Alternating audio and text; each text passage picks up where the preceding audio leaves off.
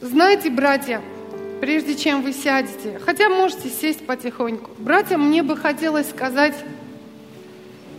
одно очень важное послание. Это сегодня служение не послание братьям, ни в коем случае. Просто я обращала внимание, как многие мужья, они бьют кулаком по столу, указывают на местописание, манипулируют словом и говорят: «Жена да послушается мужа, ты не имеешь права меня не слушаться». И, знаешь, такое отношение они требуют: «Ты должна меня уважать». Но на самом деле мы можем заставить себя уважать. Есть одна история, когда отец говорит сыну: «Быстро сядь!» Сын не хочет сесть. Говорит: «Я сказал тебе сесть!» Он говорит: «Отец, я сяду, но внутри я стою». И знаешь, я не думаю, что вам будет хорошо, если твоя жена будет смиренной, но внутри она будет не смиренной. Смиренной, но внутри против тебя. Все равно это не принесет тебе радости, счастья. И на самом деле жена так устроена, что она желает следовать за мужем. Мы так, девчонки, устроены, правда? И даже когда мы покупаем просто вещи какие-то, покупаем, первая мысль, чтобы это понравилось моему мужу. А как он на это посмотрит? А что он подумает об этом? Мы так устроены, это нормально. И внутри нас есть желание за кем-то следовать.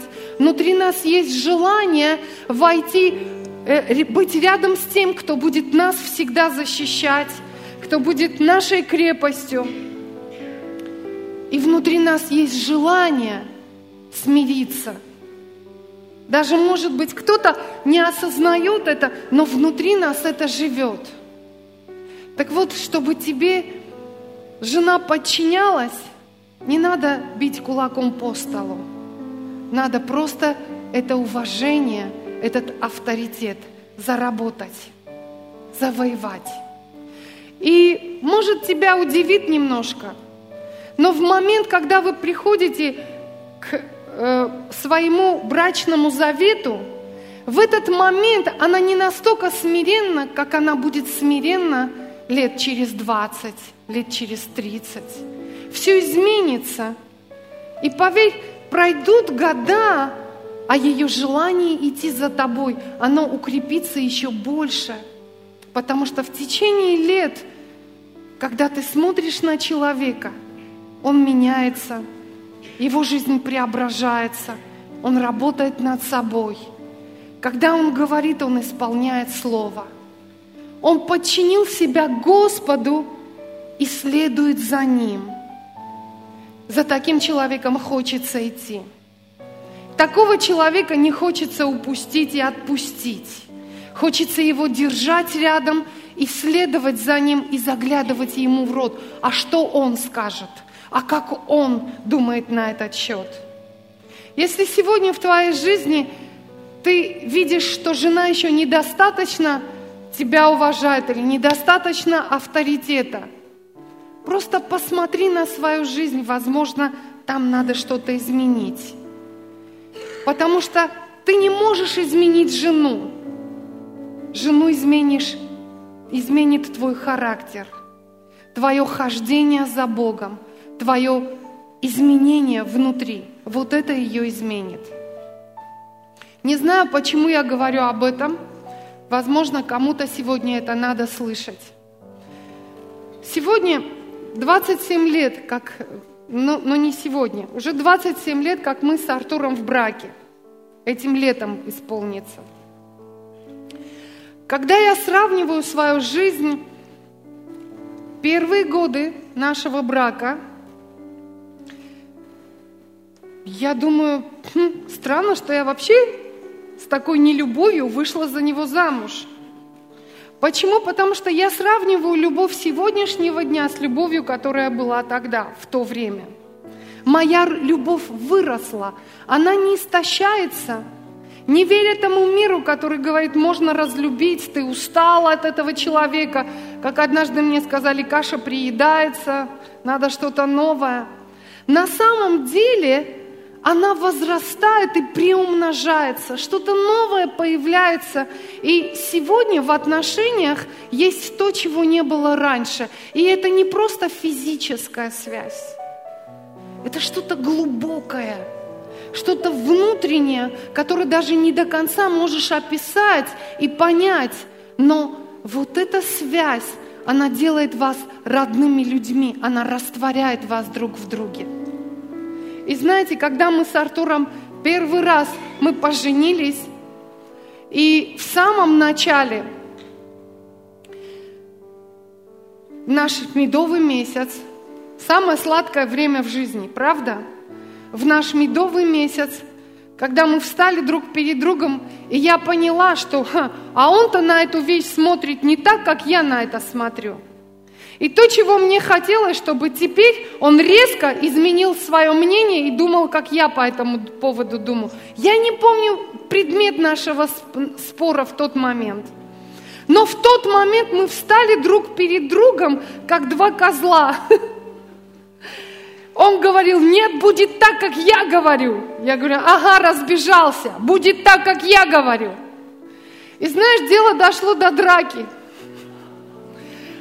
Вплоть до того, что я увидела фибровые нучаги, которыми я уже немножко дома пробовала, и у меня это получалось. Я их увидела в кресле, я схватила их и думаю, не хочешь по-хорошему, будет по-плохому. Со свинцовым наконечником, он добавил. И в тот момент я думала, держись. Ты думаешь, я просто так сдамся? Я тебе не из тех женщин, которые будут бегать на побегушках. Я тебе покажу, кто я такая. И когда он стоял и начал смеяться над всей этой ситуацией, это меня еще больше разозлило. Ты еще смеешь смеяться над этим? И тогда он убежал. Я за ним. Он побежал и спрятался в туалете. Он всегда в этом месте добавляет, мою версию обязательно надо слышать. На мужском служении скажешь свою версию. Сегодня мой день говорить. И когда он убежал и спрятался в туалете. Я в таком гневе, в такой ярости. Я просто воевала за первенство. Я не согласна была, что он глава. Я не согласна была с тем, что это он должен быть впереди меня. И я этими наконечниками ударила по двери. Двери были достаточно толстые, высокие, и они треснули. Родители, которые нас оставили в этой квартире в медовый месяц, потом, когда приехал отец к нам, увидел треснутую дверь, говорит, вы чем здесь занимались? Вроде как медовый месяц. Это было наше начало. И знаете, начало было таким, что все говорило о том, что будет разруха. Просто ничего не получится. Потом начался следующий этап нашей жизни, когда Артур неожиданно для нас жизнь вдруг резко изменилась, экономически изменилась. У людей не стало работы, у людей не стало денег, очень тяжело было жить. 2 часа в день свет, 2 часа можно было что-то готовить, что-то делать. В основном свечки горели по вечерам. Воду давали по 2 часа в день. И жизнь надо было выруливать, как-то изменять. И знаешь, вдруг в этот момент мы увидели, что вся наша жизнь, она идет просто наискосок, просто уходит куда-то. До этого мы дружили, все было здорово, а теперь просто все рушится. И я никак не могла понять, почему он не смеется, когда я ему рассказываю мои анекдоты. Я приходила из мединститута и рассказывала анекдоты, он смотрел на меня круглыми, устрашающими глазами, говорил, вы над этим смеетесь? И я никак не могла понять, а что смешного в его анекдотах? А он приходил в театр и рассказывал мне свои анекдоты. Такое было ощущение, как будто с момента, как только мы поженились, мы стали в разные стороны двигаться. Он туда, я сюда. И друг друга только по вечерам видеть.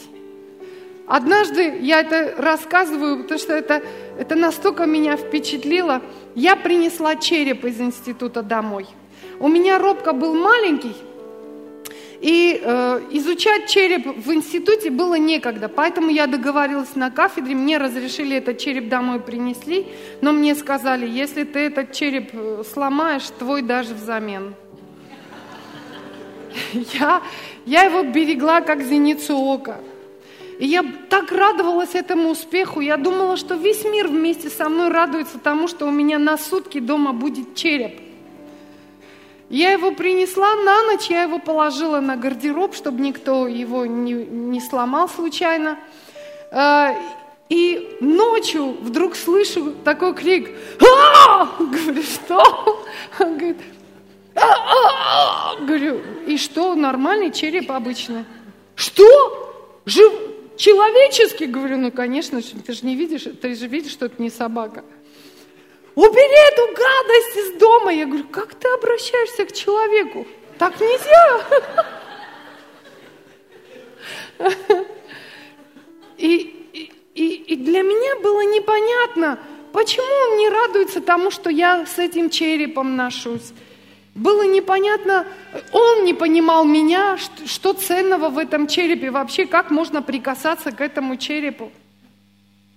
Если бы однажды не событие, которое изменило всю нашу жизнь, если бы не событие, которое пришло и просто перевернуло всю нашу жизнь.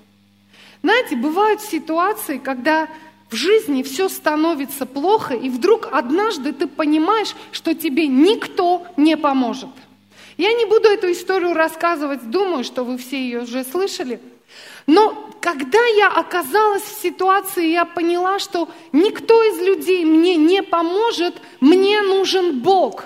Я стала закрываться в своей комнате, в спальне, под предлогом, что я учу уроки, и стала обращаться к Богу, говорить, Бог, если ты живой, если ты есть на самом деле, если это правда, что эта книга, она написана тобой, это твое послание людям, тогда дай мне какой-то знак, я хочу верить тебе.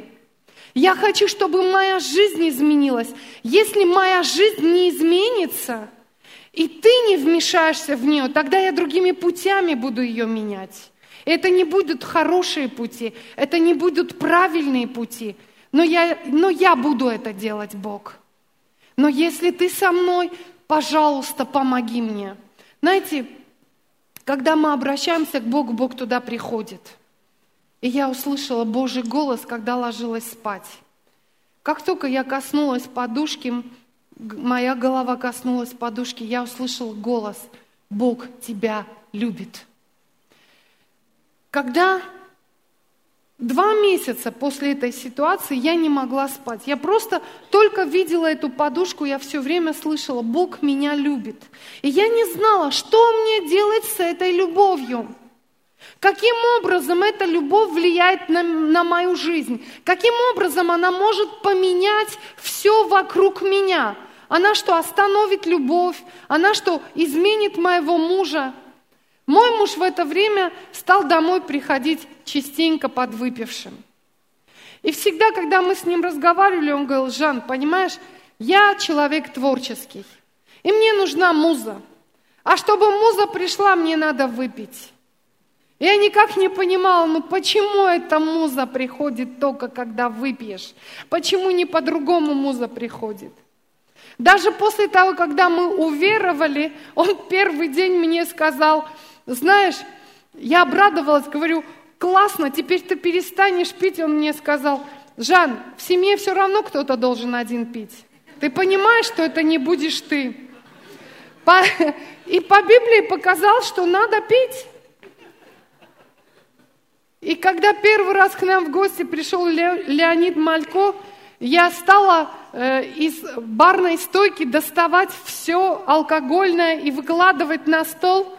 Леня говорит, что это твоя жена искусить меня решила? Артур говорит, убирай, это не те гости. И тут меня... Как это не те гости? Это означает, что я могу, что есть те гости и не те гости. Значит, в присутствии этого гостя пить нельзя? Ага, значит, что-то тут неправильное. И тогда я весь вечер мучила Леню и говорила, почему пить нельзя, покажи мне по Библии. Расскажи мне, почему пить это грех. И он мне рассказывал, весь вечер посвятил этой теме. И потом мне признался, говорит, я думал, что ты любишь выпить, и теперь, чтобы идти за Богом, тебе надо это оставить, и для тебя это жертва, поэтому ты хочешь укорениться в том, что надо оставить пить. Так вот, однажды Бог вошел в нашу жизнь, Он пришел в нашу семью, мы чудом с Артуром покаялись, мы увидели Божье чудо в нашей жизни, мы увидели реальное исцеление нашего сына. Получила исцеление в этот момент я. И знаете, интересно, все мое нутро кричало и говорило о том, что теперь я не могу жить прежней жизнью. Теперь не должно быть все, как было прежде. Что-то должно в жизни измениться, но как оно должно измениться? И внутри меня было знание и понимание, это изменится, когда я буду понимать Библию. Когда я буду понимать Слово Бога, это изменится, когда я приду в церковь. И я стала искать церковь. Интересно, что то же самое понимание, ожидание в сердце Артура было. И он также искал церковь. И мы вместе с ним все время размышляли и говорили на тему церкви. Мы уже говорили на иных языках, мы уже верили, мы уже были в поиске, и мы знали, что есть церковь, которая нужна нам. Знаете, я хочу сегодня говорить о простом с вами, о важном, но очень часто мы, углубляясь, и уходим в суету, укореняемся в какие-то вещи, мы забываем самые важные вещи, самые простые истины в нашей жизни, которые выстраивают наши семьи, которые выстраивают основания в нашей жизни. Мне нужно 5 братьев и 5 семей, семейных пар. Можете быстренько 5 семейных пар выйти на сцену вместе. Угу.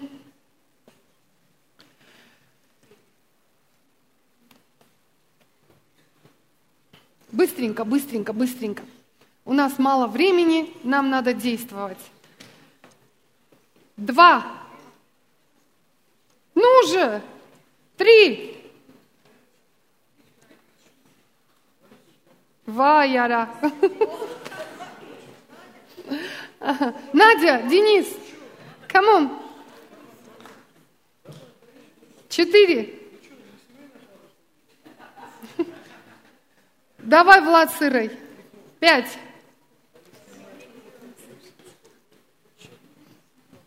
Все мужья в эту сторону, женщины в эту сторону. Иди. Это 4, это 5. Давай, действуй. Послужи мне сегодня, брат.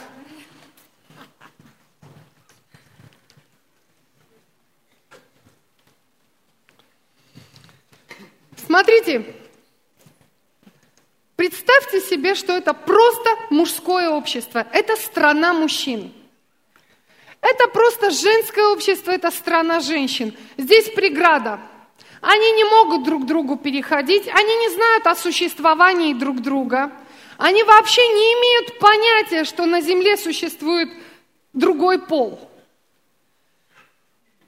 Что с этими женщинами не так? Вообще женщины очень деятельные. Они себе выстроят красоту, они сделают определенный уют, определенный комфорт. Думаю, что по очереди будут готовить пищу, по очереди будут убирать, по очереди будут добывать эту пищу, приходить, уходить. В общем-то, жизнь будет налажена.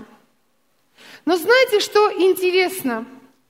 Что мне сейчас незамужние сестры скажут, да, это точно так. что все равно что-то не так в жизни. Вроде как внешне все выстроилось, а плохо одной-то быть. И такое есть желание о ком-то заботиться. Есть такое желание и понятие, что ты можешь больше в этой жизни, чем ты делаешь. Есть какой-то больший потенциал, который не реализован внутри тебя. И так иногда хочется, когда идешь в лес за грибами, чтобы рядом был защитник, который защищал бы тебя от медведя. И ты всегда думаешь об этом, переживаешь об этом. И конечно, может, ты не проговариваешь, но ты понимаешь, какая-то неполнота, что-то не так с тобой в этом мире. У мужчин все просто. Рубить дрова, вот мыть посуду, они бы спорили, ссорились. Кто будет мыть посуду? Может быть, зачем мыть? Вообще, круто. Можно не мыть. Это версия мужчин.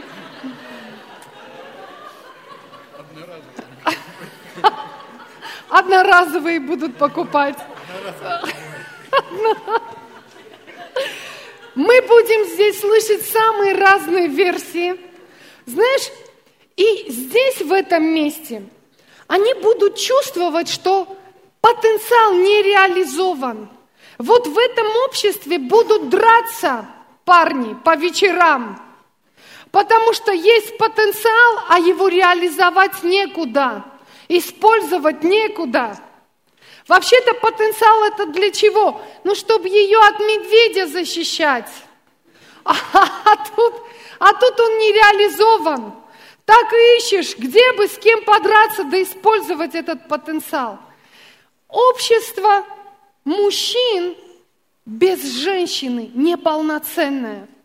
И в Библии написано, Адам чувствовал себя некомфортно. Даже другое написано, что Адам искал себе достойного помощника. Понимаешь, не может Даня, рассевшись на диване, сказать: «Денис, чаю принеси». Денис скажет: «Сейчас разбежался». По-другому это выглядит, когда рядом с ним Надя, а рядом с ним Лена. Совершенно другая ситуация и другое обстоятельство. И самое интересное, что вот эти мужчины, вроде каждый из них хорош, но не реализован. Мне это так нравится, когда написано, что Адам все-таки просмотрел перспективу, связанную с животными. Представляете, он смотрел на слониху и думал: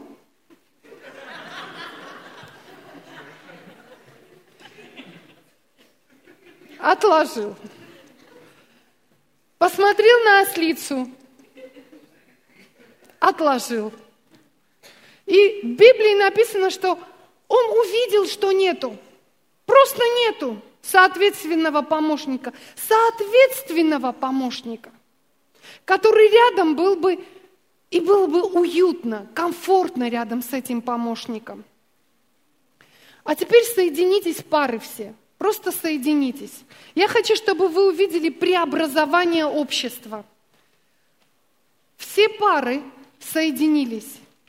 Знаешь, что происходит? Когда Ира идет в лес по грибы, Влад ее защищает от медведя. Он нападает на медведя и раздирает его. И потенциал Иры использован, и потенциал Влада полностью использован. Он счастлив. Ему больше не надо искать, где его реализовать. Когда ты хочешь чаю, Лена тебе с удовольствием его приносит. Причем не приносит так: сейчас плюну в этот чай, чтоб больше не просил. Откуда у меня такая мысль? У меня дочки говорят так. Говорит: Роберт брезгливый, если что-то просит, скажу: сейчас плюну туда, сразу передумает, чтобы помощь просили. Но У меня, у Лены есть этот потенциал, желание угодить, желание помочь, желание принести. И поэтому она это делает с большим удовольствием. Ей нравится это делать. А, сестра? Если кому-то еще не нравится приносить чай своему мужу, ты рассмотри этот момент. Потому что на самом деле это круто приносить мужу чай. Слышишь? А еще круче кофе, да? Иногда муж приносит кофе в постель. По-разному бывает. Но вы понимаете, о чем я? Я о роли, которую несет каждый из нас. О вещах, которые мы имеем вообще в своей жизни. Все, садитесь. Преобразование общества свершилось. Каждая семья имеет очень важное место. И вот здесь семейным парам, несемейным парам, людям, которые еще придут к Богу, я хочу говорить сегодня об очень важной вещи, о очень важном послании. Как-то я ехала с Анжелой Соколовой в машине, и мы размышляли о том, что мы слышали учение, ты тоже, наверное, слышал, кто-то из вас, что жизнь человека разложена по полочкам. На первом месте Бог, на втором месте служение, семья или что там, да, семья на втором месте. На третьем месте... служение, я просто не помню эту уже очередность. Когда-то я так думала, когда-то я придерживалась этой очередности и думала, что ну да, на первом месте, естественно, Бог. Если Бог зовет, то все бросаешь и бежишь за Богом. Делаешь номер один это. И мы с ней размышляли, и мы говорили о том, что я не понимаю, как это может быть так, что на первом месте, например, Бог, а на втором месте семья. Как это понять? Это что означает? Я оставляю все, бегу к Богу, а потом, когда надо, я прибегаю к семье и оставляю Бога. Что происходит? Как это получается? И однажды мы с ней увидели, и в этот день мы с ней размышляя, увидели одну очень важную вещь, что вся наша жизнь на самом деле, она вокруг Бога. Центром Вселенной в нашей жизни, центром всего в нашей жизни, в нашей судьбе является Бог. Бог, Он везде, куда бы ты ни пришел. Если ты на работе, там Бог. Если ты в семье, там Бог. Если ты просто отдыхаешь, и там Бог. Он везде в этот момент. Но когда ты обращаешь внимание и понимаешь, что вся твоя жизнь, весь твой настрой именно на то, чтобы в центре всего был Бог, тогда ты не будешь уходить от своей траектории. Есть траектория, которую мы не имеем права нарушать. И посмотрите на Вселенную, как интересно Бог устроил. В центре Солнца. И вокруг Солнца всегда крутится Земля. Даже не наоборот, не по-другому.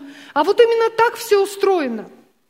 И ты представляешь, вдруг однажды Земля говорит, слушай, дай-ка я перескочу на другую траекторию. И ты реально понимаешь, что не дай Бог Земля такое сделает. Не дай Бог она такое помыслит сделать. Все будет разрушено и все будет уничтожено. Все, что находится на этой земле. Это как бы намек Бога на то, что, слушайте, посмотрите на нашу жизнь. Наша жизнь устроена так, что все вокруг Бога вертится. Все вокруг Бога стоит. Роб, иди сюда, или здесь на сцене кто-то есть, иди сюда.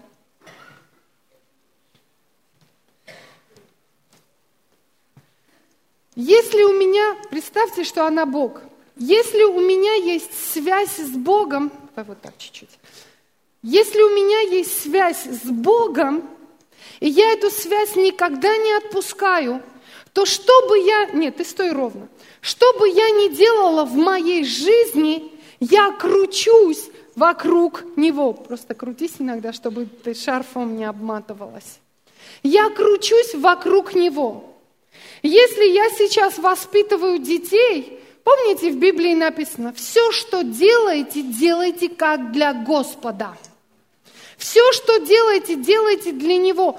Вот когда я воспитываю детей, я делаю это как? Для Господа. Я возвращаюсь к основам, я возвращаюсь к главному, и я понимаю, что мое воспитание должно быть извлечено отсюда. Знаете, друзья, я удивляюсь, когда люди говорят, что сегодня воскресенье, пусть ребенок сидит дома, я его в церковь не приведу. Я не могу вас понять, друзья. Люди, которые приходят в присутствие Бога, а своих детей оставляют за пределами этого присутствия. Что мы будем получать от такого воспитания? Знаешь, если мы каждое воскресенье, и для нас это устав, это конкретный закон для нас. Каждое воскресенье мы собираемся к Богу. Иначе быть не может. Этим самым мы говорим, сегодня наши основы еще раз утверждаются и провозглашаются. Мы еще раз провозглашаем, что центром нашей жизни являешься Ты, Господь. Являешься Ты, и мы здесь с нашими детьми, со всеми, кто нас окружает. Мы здесь приходим воздать Тебе честь. Мы приходим воздать Тебе всякую хвалу и говорить Тебе об этом. Ребенок, который не присутствует, не имеет и не переживает присутствие Бога, он впоследствии будет искать ответы в этом мире. Он будет попадать в мир, он будет слышать ответы от этого мира, и он будет строить свою жизнь на основании того, что говорит не Бог. И центром его не будет Бог. Центром его будет учительница, которая говорит, Бога нет. Центром его будут друзья, которые говорят, что добрачный секс – это круто. Центром всего будет разврат, наркотики, куда дети и попадают. Но посмотрите, в Ветхом Завете, когда Бог говорит своему народу прийти в присутствие Его. Что Он говорит им? Он не говорит, мужчины, соберитесь, придите мне, поклонитесь. Он говорит, возьмите своих жен, возьмите своих детей. Возьмите свой скот, все, что вы имеете, возьмите и придите, и поклонитесь мне, и войдите в мое присутствие. То есть не просто себя, кусочек себя принеси в присутствие Бога, но все, что ты имеешь в своей жизни, пусть это будет принадлежать Богу. Пусть Божье присутствие будет иметь доступ в этом месте. И тогда ты будешь видеть Божье влияние на своих детях. Как я сегодня смотрю на разницу детей. Я вижу, какие дети... которые учатся в нашей школе, и я вижу детей, которые из той же церкви, но дети, которые не учатся в нашей школе. Знаете, друзья, почему? Я вижу разницу. Разницу, потому что наша школа – это то место, которое имеет присутствие Бога. Мы строим на основании Слова. И у нас есть такой предмет – Библия. Каждый день наши дети приходят и изучают Слово. Каждый день наши дети слышат послания и весть о Боге. Знаешь, мое сердце уверено в этих детях, даже если в какой-то момент они будут уходить или в какой-то момент они отвернутся к Богу спиной и увидят этот мир. Я знаю, что этот ребенок обязательно вернется и ухватится за основание. Он обязательно за это возьмется впоследствии, даже если в его жизни и в определенный период будут падения, будет поиск, будет что-то в его жизни. Но мы, как родители, сегодня, думая, что мы оберегаем детей, помогаем им больше отдохнуть, когда они не приходят сюда, в присутствие Бога, облегчаем себе жизнь, потому что так удобней, когда ребенок не бегает там в далекую школу каждое утро, а вот под окном ходит себе в эту школу и возвращается. Облегчая себе жизнь сегодня, мы усложняем ее на будущее. Мы делаем так, чтобы в будущем наши дети оказались в провале. Я думаю, что для каждого родителя это серьезный вызов, потому что какой смысл? Какой смысл спасать весь мир, а своего потерять? Какой смысл, когда ты служишь людям, служишь многим, а в своего ты не смог вложить истины? И ты не уверен, вообще спасен, нет? С ним все хорошо или не все хорошо? Поэтому, знаете, родители, это наш день, это наш вызов нашим детям вкладывать и говорить им Слово Божье.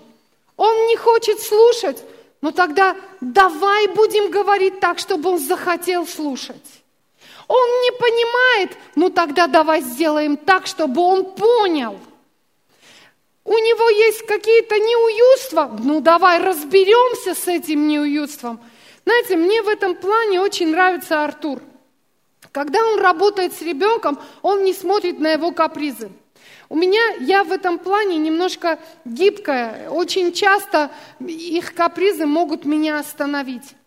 Но когда смотрит Артур, он говорит: так, остановись, и сейчас капризы убери, что ты хнычешь? И вдруг все высыхает, все уже готов ребенок здраво и трезво слышать. Мне так понравилось, недавно у нас было в библейской школе, у нас по-разному проходят уроки Библии в школе, и бывают взрослые ведут, бывают учителя ведут, бывает мы приглашаем наших служителей, они приходят туда, ведут уроки. И мы немножко поэкспериментировали, мы взяли детей, которые будут вести уроки. И сейчас они просто, каждый из них обязательно хочет вести урок, они соперничают друг с другом, кто возьмет урок сегодня Библии. И урок достался как-то моей дочери, Эстер. Она ведет урок, и я ей говорю, она готовится, я вижу ее подготовку, я вижу, как она там старается, кряхтит. Я говорю, а какую тему ты выбрала, Эстер? Вот никогда бы в жизни не подумала. Знаете, какую тему она выбрала? Взаимопомощь. Думаю, интересно. А почему ты эту тему выбрала? А говорит, это выгодно, когда ты другим помогаешь, и другие тебе помогают. Это выгодно. И знаешь, я все о детях. Это важно. Поэтому в центре нашей жизни наш Бог и рядом с нами наши дети. Не отпускай сейчас детей от себя. Не жалей, не говори, ладно, ничего, если ты не хочешь. Есть время, когда ты можешь вкладывать в ребенка. И есть время, когда ты ничего не сможешь делать. У тебя не будет этой власти вкладывать в него. О детях моя работа. Бог говорит, все, что делаешь, делай как для Господа. Я пришел на работу, ну, казалось бы, простая какая-то вещь. Может, ты на работе что-то шьешь. И ты просто делаешь какой-то шовчик целый день, с утра до вечера. Ты стоишь и сидишь, и этот шовчик делаешь. Целый день ты это шьешь. Знаете, как трудно и скучно жить, если ты просто это делаешь не для Бога, а для денег. Твоя жизнь превращается в какую-то рутину непонятную. Тебе неприятно, ты уже сидишь и думаешь, когда же я отсюда уйду? И здесь я хочу вам одну историю рассказать. Мы с Артуром в Абакане, и нам надо было как-то жить, выживать. И мы искали пути, как нам выжить в этих условиях. Мы я получила от Бога слово «пеки-хачапури». Мы стали эти хачапури делать. Самое интересное, я позвонила свекровке в Армению, она мне продиктовала рецепт, как все это делать. Мы сначала начали постепенно, сначала пробовали, экспериментировали, потом у нас стало получаться. Когда я это делала просто делала и все, у меня ничего не получалось. Однажды я очень сильно расстроилась. Я стала молиться и говорить: Бог, у меня не получается, но ты же знаешь, как печь хачапури. Но ты-то это умеешь делать. И я стала благословлять это тесто, к которому прикасаюсь. Я стала благословлять все, что я делаю. Я стала благословлять каждую хачапуринку, говорить: вот когда этот человек вкусит ее, пусть вместе с этой хачапуркой твое присутствие к нему придет. Вот пусть он почувствует что-то необыкновенное в своей жизни. Пусть желание придет к нему, прийти в церковь. И я стала молиться таким образом. Вы знаете, мои хачапури, они стали просто великолепными. Я сама смотрела на них и думала: вот это да, это точно не я. Я удивлялась, насколько они хороши. Ко мне, а ребята рядом с нами, они тоже создали бригаду, тоже пекли хачапури. У нас всегда наши хачапури раскупали, просто все раскупали. Артур еще не успевал лоток этот довести, потому что каждая из них была особой какой-то. Вот просто каждая слоечка там стояла. А у них этого не получалось. Они пришли ко мне и говорят: покажи, как ты их печешь. Говорю: да легко. Они смотрели, как я пеку. Говорят: мы делаем все то же самое. Почему у вас вот так, а у нас по-другому? Говорю: ребят, я молюсь и благословляю каждую хачапурку. Каждое тесто, все, к чему я прикасаюсь, это самая главная приправа к этому. И знаете, у меня было желание, казалось бы, это была цель — заработать деньги, но у меня было желание, чтобы эта хачапурка благословила человека, который это будет кушать. И тогда я ощутила разницу. Когда ты печешь хачапури, пеки как для Бога. Не как для человека, а пеки как для Бога. Когда ты на своей работе делаешь что-то, даже если это монотонный труд, делай как для Бога. Ты увидишь, как в твоих руках начнет все цвести. Когда ты находишься в другом месте, вот ты пришел, не знаю, к друзьям своим пришел в гости, но не выпускай это основное, не выпускай основание из своих рук, потому что если ты выпустишь основание, знаете, общение за столом может привести к разным вещам в жизни. Ты там можешь столько всего наговорить, что потом выйдешь и будешь думать: Боже мой, почему этот язык враг мой? Я хочу, чтобы он в друга превратился. Столько наговоришь, что потом каешься целый месяц и все равно не чувствуешь, что правильно сделал. И тебе стыдно за это время. Я помню, как мы по вечерам в Абакане собирались с друзьями после библейской школы и начинали всем обмывать кости. Собирались и обмывали кости. Артур говорил: остановитесь, мы не туда пошли, неправильно делаете. А знаете, такой смак есть, когда ты начал о ком-то говорить, ты хочешь прослушать информацию. Ты хочешь все-таки до конца услышать, что он тебе скажет. И тогда было желание сказать: Артур, не нравится, выйди, мы поговорим, потом зайдешь. Но когда ты находишься вот здесь, в присутствии Бога со своими друзьями, то твое присутствие и присутствие Бога благословит этих людей. Поэтому Библия говорит: праведник, где бы он ни был, куда бы он ни пришел, он всегда успешен. Во всяком деле рук своих он успешен. Не так, что «Бог, подожди меня здесь, я сейчас приду». Но он никогда не выпускает это основание в своей жизни. В центре моего внимания я знаю, мой Бог. Что бы ни случилось, и наш дух созидается. Артур уже сказал, я повторюсь, наш дух созидается, когда мы в основании всего ставим наше отношение к Богу, наше желание видеть на престоле нашего сердца Господа. Поэтому Библия предупреждает и говорит, прежде всего, ищите Царство Божьего. Прежде всего.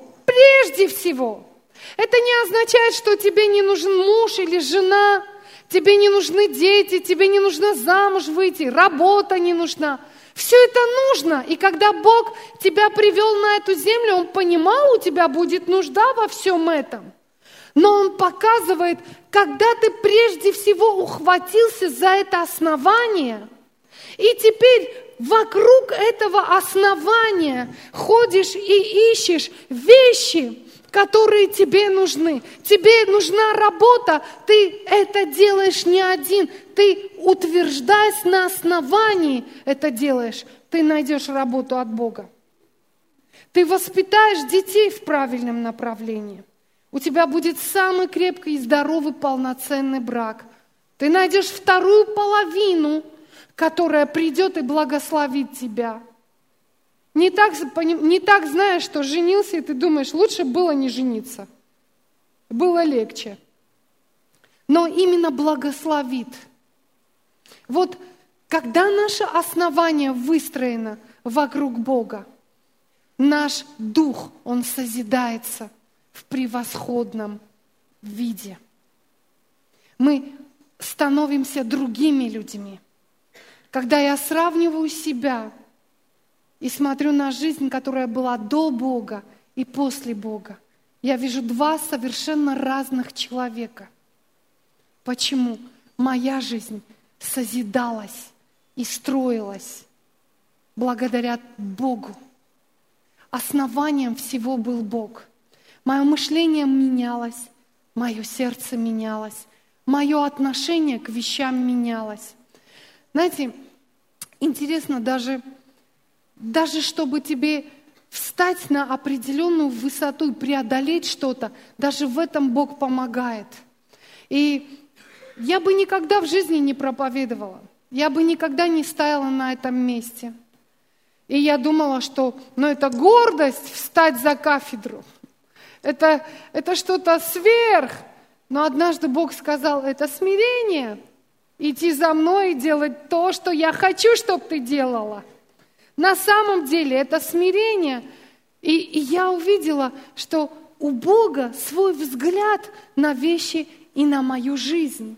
И этот взгляд я разрешаю по этой ниточке, чтобы влияние этого взгляда на мою жизнь пришло и отразилось во имя Иисуса Христа. И еще одну вещь хочу вам, друзья, сказать. Знаете, мы в жизни сталкиваемся с ситуациями и трудностями. И ситуации иногда кажутся невыносимо трудные. Вот если я сейчас в этой ситуации не пойду на компромисс, вот если я вот здесь, вот в этой ситуации не сделаю как-то неправильно, у меня ничего не получится. Но интересно, что Иисус сказал, «Мое бремя легко». Опять приведу пример с детьми. Когда я смотрю на детей и на их учебники, один учится в 3 классе, и ему дают задачи 3 класса. Ему в силе решить эту задачу. Бывает, ребенок сидит, и ему неохота ее решать. Первое слово «я не понял». То есть придите мне, разжуйте, в рот положите, все расскажите, еще подскажите, минус, плюс делить или умножить. И вот это просто банальная лень. Но когда я смотрю на ребенка, я вижу, он в состоянии решить задачу 3 класса. Его мозги, его внутренность, она может постигнуть вот эту задачу. Для него это высота, он может ее преодолеть, но надо немножко напрягаться и надо свои мозги заводить. Точно так же ребенок 4 класса. Но там уже посложнее задача, и там уже немножко труднее ситуация.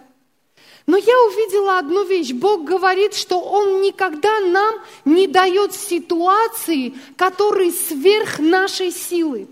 Он говорит, если ты оказался сейчас в ситуации, это означает, что по силам тебе ее решить.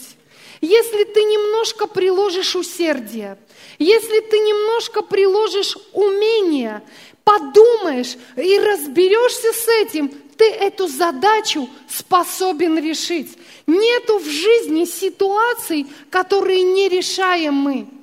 В наших ситуациях бывают ситуации, где мы не хотим их решать. Нам проще возложить ответственность на мужа, возложить ответственность на пастора. Вот как пастор скажет, так и сделаю. Вот скажет продавать, продам. Скажет не продавай, не продам. Будет правильно или неправильно, это уже пастор виноват. Но расхлебывать-то тебе это твой вопрос, это твоя задача. И не пытайся свои задачи отдавать кому-то. Сегодня, прославление, выходите.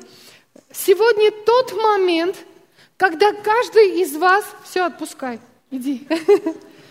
Когда каждый из вас стоит перед определенной ситуацией и стоит перед определенной задачей. Давайте встанем все. Я хочу, чтобы вы понимали, Бог не дает сверхсил. И, возможно, сегодня тебе надо изменить свой взгляд, посмотреть на эту задачу немножко по-другому, с другой стороны. Может, тебе ее надо разложить. Знаешь, я заставляю ребенка рисовать эту задачу. Я говорю, ты ее нарисовала, ты проговорила, ты рассказала сама себе эту задачу. Часто, когда она рассказывает, она уже знает ответ. Возможно, в твоей задаче тебе нужно сесть, написать, разложить, сделать рисунок и увидеть ответ во всем этом. Но надо приложить усердие и приложить усилия. И сегодня Бог тебе говорит, та задача, которую тебе надо решить, она тебе под силу. Она такая, что, решив ее, ты встанешь на ступень выше. И ты сможешь эту задачу решить и войти в радость. Давайте поднимем руки наши сейчас. Дорогой Господь, приноси сейчас свой вопрос и свою задачу к Богу. Дорогой Господь, Ты видишь каждую ситуацию, каждое обстоятельство и каждую жизнь.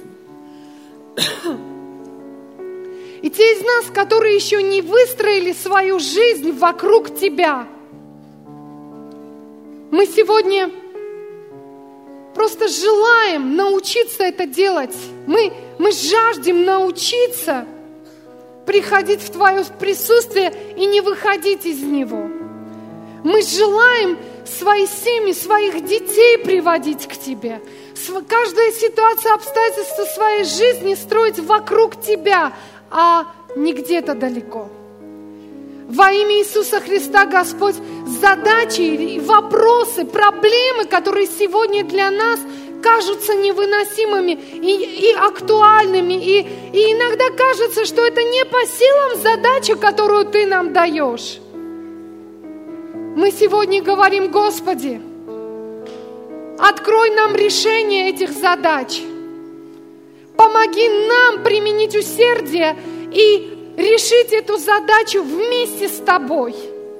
Не своими силами и не своими способностями, но вместе с Тобой, применив усердие в этом деле и иметь победу от Тебя во имя Иисуса Христа. Чтобы мы увидели, что нет ничего невозможного, кто верит в Тебя. Нет ничего невозможного тому, кто обращается к Тебе. Ты Бог, который слышишь и отвечаешь во имя Иисуса Христа. И благодарим Тебя, Господь. Благодарим Тебя, Господь. Во имя Твое святое. Аминь.